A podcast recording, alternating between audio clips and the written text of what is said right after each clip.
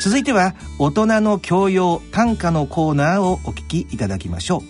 うご出演は歌人の田中昭義さん角川短歌編集長の石川一郎さんです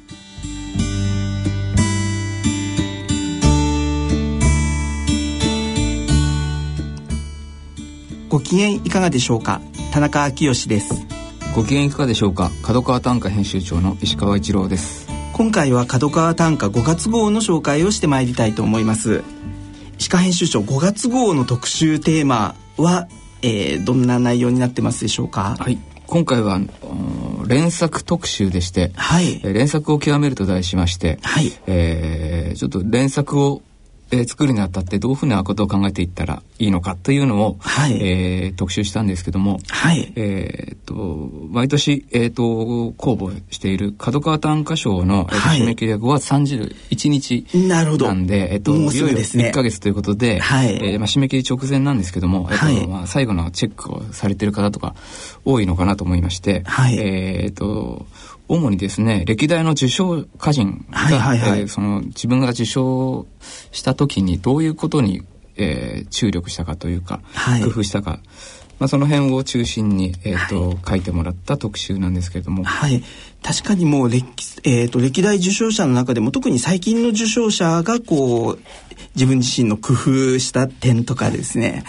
書いていたりもしますのでこれはすごく応募しようとする人から見ると参考になりますよね。そうですねすごいリアルなね、原稿、はいはいが揃ったんですけどもね、はいまあ、総論では大松さんが、えー、大松達治さん、はいえー、今年の国水賞を取った、はいえー、方ですけども、はい、いきなり総論からこのやっぱ連作とはいえ一種の力が大事大事だよ。なるほど、なるほど、なるほど。アンチこの連作特集のような総論になってしまったんですけども、はい、まあ、それが大前提ですかね。やっぱり、はい、ぱ一首一首が、えっ、ー、と、ちゃんといい歌であって、その上で、はい、えー、例えば50首なり、30首なり、10首、えー、そういった、えー、形で出すときに、どういうところに、えー、気を配ったらいいのか、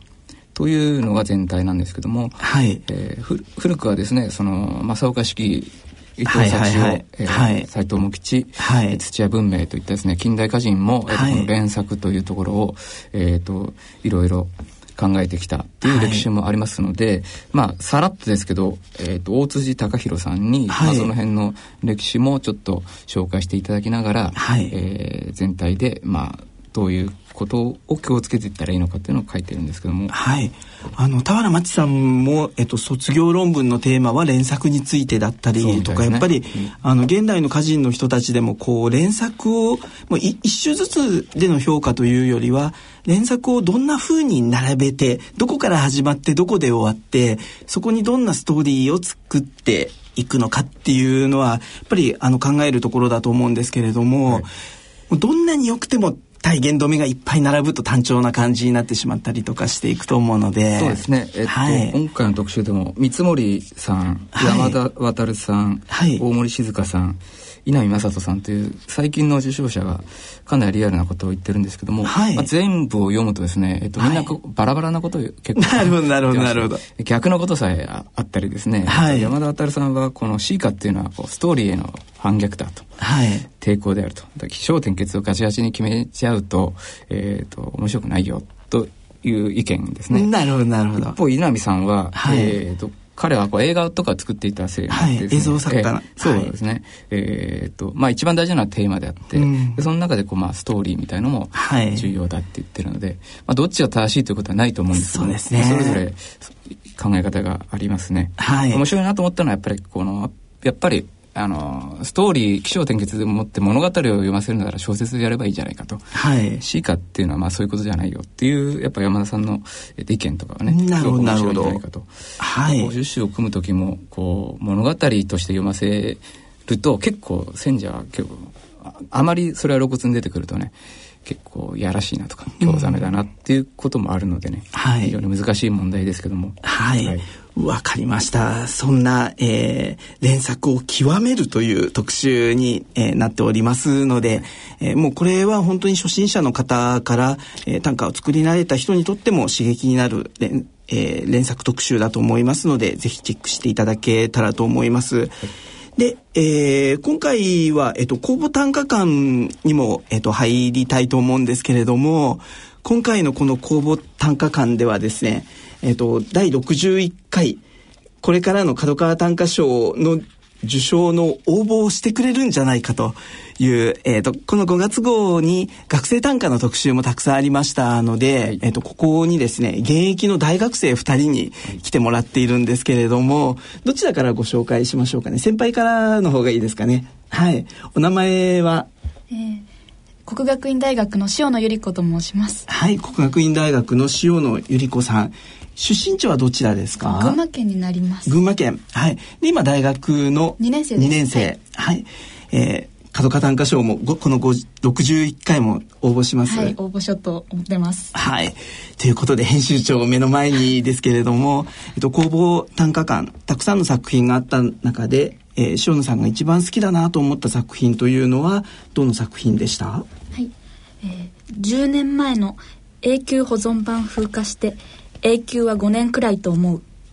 というはい、はい、なるほど北海道の松木秀さんですかね周さんですかね周さんですかねはいえー、公募短歌館212ページ森山晴美さんが選んでらっしゃる作品です10年前の永久保存版風化して永久は5年くらいと思うというちょっと、えー、シニカルな視点のある歌ですけれどもどんなところがいいなと思いましたはいあの何事においても永久なんてなくてみんな変わっていくっていうのは当たり前のことなんですけれども、はい、でもそうしたことには気を止めず私たちって永久とか永遠であったりっていう言葉をポンと使ってしまうことって多々あると思うんですよね。はい、ででもそういう永久っていう言葉のまあチープさとか、はい、そういう言葉を軽々しく使ってしまう私たちのこの状況っていうのを、この歌を読んでこうハッと気づかされるところがいいと思いました。はい、はい、そんな塩野さんですけれども、えっと大学2年生までの今日までの人生の中でご自身の一首というのも、えー、リスナーの方々にも聞いていただけたらと思いますが、どんな一首を作られていらっしゃいます。編集長目の前にですけれども、ちょっと緊張しますね。はい。じゃお願いします、はい、見送りの母に手を振り乗り込んだかぼちゃの煮付け色した車両。見送りの母に手を振り乗り込んだかぼちゃの煮付け色した車両はい見送りの、えー、お母さんに手を振りながらでその、えー、列車の色を、かぼちゃの煮付けの色した車両という、はい、すごくふるさとを離れて、えー、東京で暮らす女子大生の一種だなと思いますけれども、いかがですか石川編集長素晴らしいですポポイントはもうかぼちゃの煮付け色、ね、そうですよね、 まあ、色をね、まあ、はい、かぼちゃの煮付けっていうなんかその辺の発想はなかなかないんじゃないでしょうかね、はい、そうですよねふるさととのそのリンクがね、はいまあ、お母さんの人柄もそこでこう浮かばれるそうですよね、ね、はいということで、ありがとうございます。そして、えー、大学生にまだなったばっかり、えー、つい、最近までは高校生だった、えー、こちらの男性の方は、お名前と学校名を教えてください。拓殖大学1年、山本優と申します。、はい。山本優さんは、もう、えっ、と、高校時代にですね、いろんな賞を、えー、総なめという、もう学生短歌のいろんな賞をたくさん取りながらということで、えー、すごく学生短歌の中でも話題になっている、えー、作者の一人ですけれども、将来は、もう私もこの10年ぐらいのうちに彼はきっと角川短歌賞を取るんじゃないかと、今日のこのラジオの声がですね、貴重なものになると思っているんですけれども、というぐらいハードルを上げておい てで、ご自身の、えーと、と紹介がてら先にご自身の一首っていうのを聞かせてもらってもいいですか、はい僕の一首は、175センチ分も愛されて、私は愛する側になったのだ。175センチ分も愛されて、私は愛する側になったのだという、はい、えー、作品ですね。はい。これはですね、えっ、ー、と、田原町さんと一緒に子育て短歌というのを、はい、えっ、と、選ぶ機会があったんですけれども、子育て中のお母さんたちの歌、お父さんの歌がある中で、学生さんの部というのもあって、その中で田原町さんが、この歌、丸っていうことで、うん、えー、学生部門の受賞の、えーと、と一つになっている一首でしたけれども、はい、175センチっていうすごくディテールを描きながら、はい、今まではもう愛される方だったけれどもこれから愛し今度は愛する方に変わっていこうっていう思いの伝わる連作に近いような中の一首だったと、えー、選考委員をしながら読んだ記憶があるんですけれども、はい。どうですかそうですね、あの、すごく、田中先生と俵町先生という、すごく、あの、短歌をやる者としては憧れのお二方から選んでいただいたので、もうそれもありますし、やっぱりあの、家族に今まで愛されて、愛されていたんだけど、今度はもう自分は大人になって愛する側になったのだっていう、自分の強い気持ちがこもっている歌なので、はい、すごく自分の中でも気に入っています。なるほど。18歳の選手先生になっていくような、はい、実は一首かもしれないなと思うんですけれども、えっ、ー、と、そんな、えー、山本さん、山本くんが、えー、公募短歌館の中で一番惹かれた一首というのはどんな作品でしたでしょうかはい。休耕殿次々増えて家の周り獣が出ても何も思わぬという歌です。はい。こちらは、えー、安田純正さんですかね。住代さん。住代さん、はい、が選ばれている、えー、静岡県の後藤早苗さんの一首ですね。また、あの、他にもいろんなですね、公募短歌館、こう、たくさん、あの、若者向きな作品っていうのもあるかなと思って見てたんですけど、あえてこの休校殿次々増えて家の周り、獣が出ても何も思わぬ、という一首を、えー、ピックアップしたのはどういう理由だったんでしょうか、はい。えっと、僕の、僕は茨城出身なんですが、はい、家の周りは本当に、あの、田んぼですとか畑が多くて、はい、で、共感する部分が多かったんですね。はい、で、最後の、えー、何も思わぬの部分が非常に効いていると思いまして、僕が小さい頃はやはり、あの、畑仕事や田んぼ仕事が、に従事する人が多くて、はい、でイタチやタヌキやイノシシが出たら本当に大騒ぎで、はい、追いかけっこの状態だったんですけども、はいはい、今っていうのはやっぱりそういうちょまあ大変だけどちょっとクスッと笑えるような話はもうなくなってしまって今はもうイタチやタヌキが道端で車にひかれて死んでいるような、はいはいはい、で我々はやっぱり何も思ってないじゃないですかそれを見て、うん、どうせ保健所に引き取ってもらうだけだと、はい、そういうのをやっぱりちょっと悲しいなと思ってすごく共感した部分がありました、はいなるほどなるほど、はい、言葉としては何も思わぬなんだけれども、そこにすごく意味の込められた何も思わぬという、はい最後の結句の部分の活用方法、それを18歳ですか今はい、はいすごくこの何も思わぬという部分の重みを、えー、ね、引っ張ってくるっていうのはすごいなと思いますけれども。、18歳と思いますね、はい。きっとこれからですね、この、えー、国学院大学の塩野さんも、それから、えー、拓殖大学の山本優さんも、二人とも、えー、学生短歌のエース級として活躍していく人たちになっていくんじゃないかと思いますので、はい、えー、角川短歌ではこれからもまたこういう大学生の、えー、特集のようなもの大学生の連載も始まりましたよねそうですねはい、大学短歌会が行くという連載ですかねそうですね、えー、はい今回第1回北海道大学に登場してもらったんですけどね、はい、先日のバトルで優勝をした優勝した大学ですね、はい最近編集長こう若い世代もどんどん短歌に入り込んできてるんですかねそうですねえっとまあいつの時代もいたとは思うんですけども、はい、えっと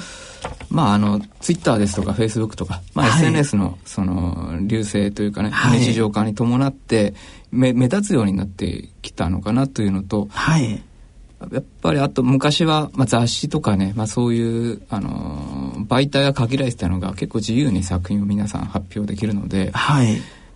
まあ、そういうところも大きなところかなと思ってですね、はい、批評も活発ですしねそうですよね、そこでこういろいろ言葉が鍛え上げられていくというのは面白いし、はい、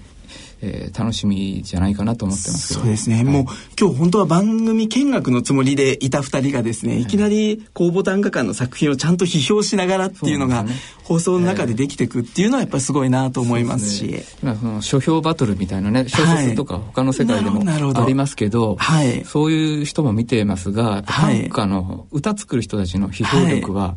ちょっと抜きん出てますよね。なるほどなるほどからこうそういう座の文芸じゃないですけどね、はい、そういう批評し合ってるという、本当その批評の言葉も、はい、えっ、と、すごいですしね、えっ、ー、と、すごい期待をしていますけども。はい。わかりました。もう、まずは次は、えー、61回以降の角川短歌賞の将来は受賞者として、編集長をまたギャフンと言わせてほしいなとも思いますけれども。すでに言ってますけどね。はい。では、えー、編集長、えー、次号の予定に関して、えー、伺いたいと思いますけれども、5月25日発売の6月号はどんな特集が組まれていらっしゃいますかはい。えっと、毎年6月号はですね、えっと、はい、長空賞の発表号なんですけれども、はい。えっと、まあ、今年はえーと、と残念ながら受賞者なしという結論になりまして、はい、えー、でページに穴が開いてしまいましてというわけでもないんですけど、はい、えーと、と受賞者なしっていうのをちょっと受けてですね、はい、えー、ちょっと全体的に長空賞特集としまして、はい、えー、2本立てでまず一つが、えー、長空賞の歴代歌人による競泳、はい、なるほど題英としてですね昭和90年という題で、はい、今年が昭和90年になるんですか、昭和で数えると、はいえー、戦後70年なるほど、えー、昭和90年なんですけども、はいまあ、これちょっとした伏線がありまして、えっと先ほども話に出た3月1日に行われた大,、大学、えー、対抗大学短歌会対抗の歌合わせですって、えー、決勝戦の大賞戦の代が昭和だったんですね。なるほどなるほど。結構その大学生今ほとんどの平成生まれの方で、はい、昭和生まれの方もいらっしゃいますけど、はい、えー、なかなか結構厳しい代だなとかそういうのがあったんで、はい、昭和でじゃあプロ歌人にですね、えっと、作っていただこうということで、はい、えっとまあ、そういうのもありまして、はいでまあ、昭和で90年ということがありましたので、はい、えー、ほぼ今、えー、ご健在の方ほぼ全員に、えー、登場していただく予定です。はい、プラス特別論考で、えーと、と改めてこの短歌の先ほどの角川短歌賞の話もそうですけどね、はいえー、賞というものをちょっと改めて考えてみようじゃないかと。なるほどそういうことですね、はい、受賞者なしの是非も含めえ、えー、まあ、短歌賞がだけが全てじゃないですし、はい、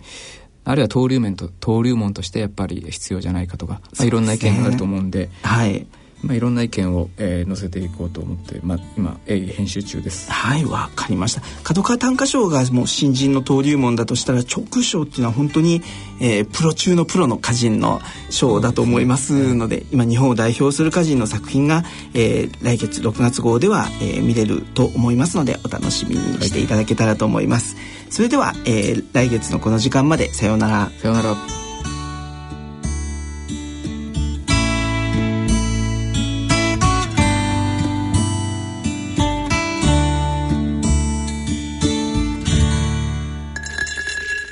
以上、大人の教養短歌のコーナーでした。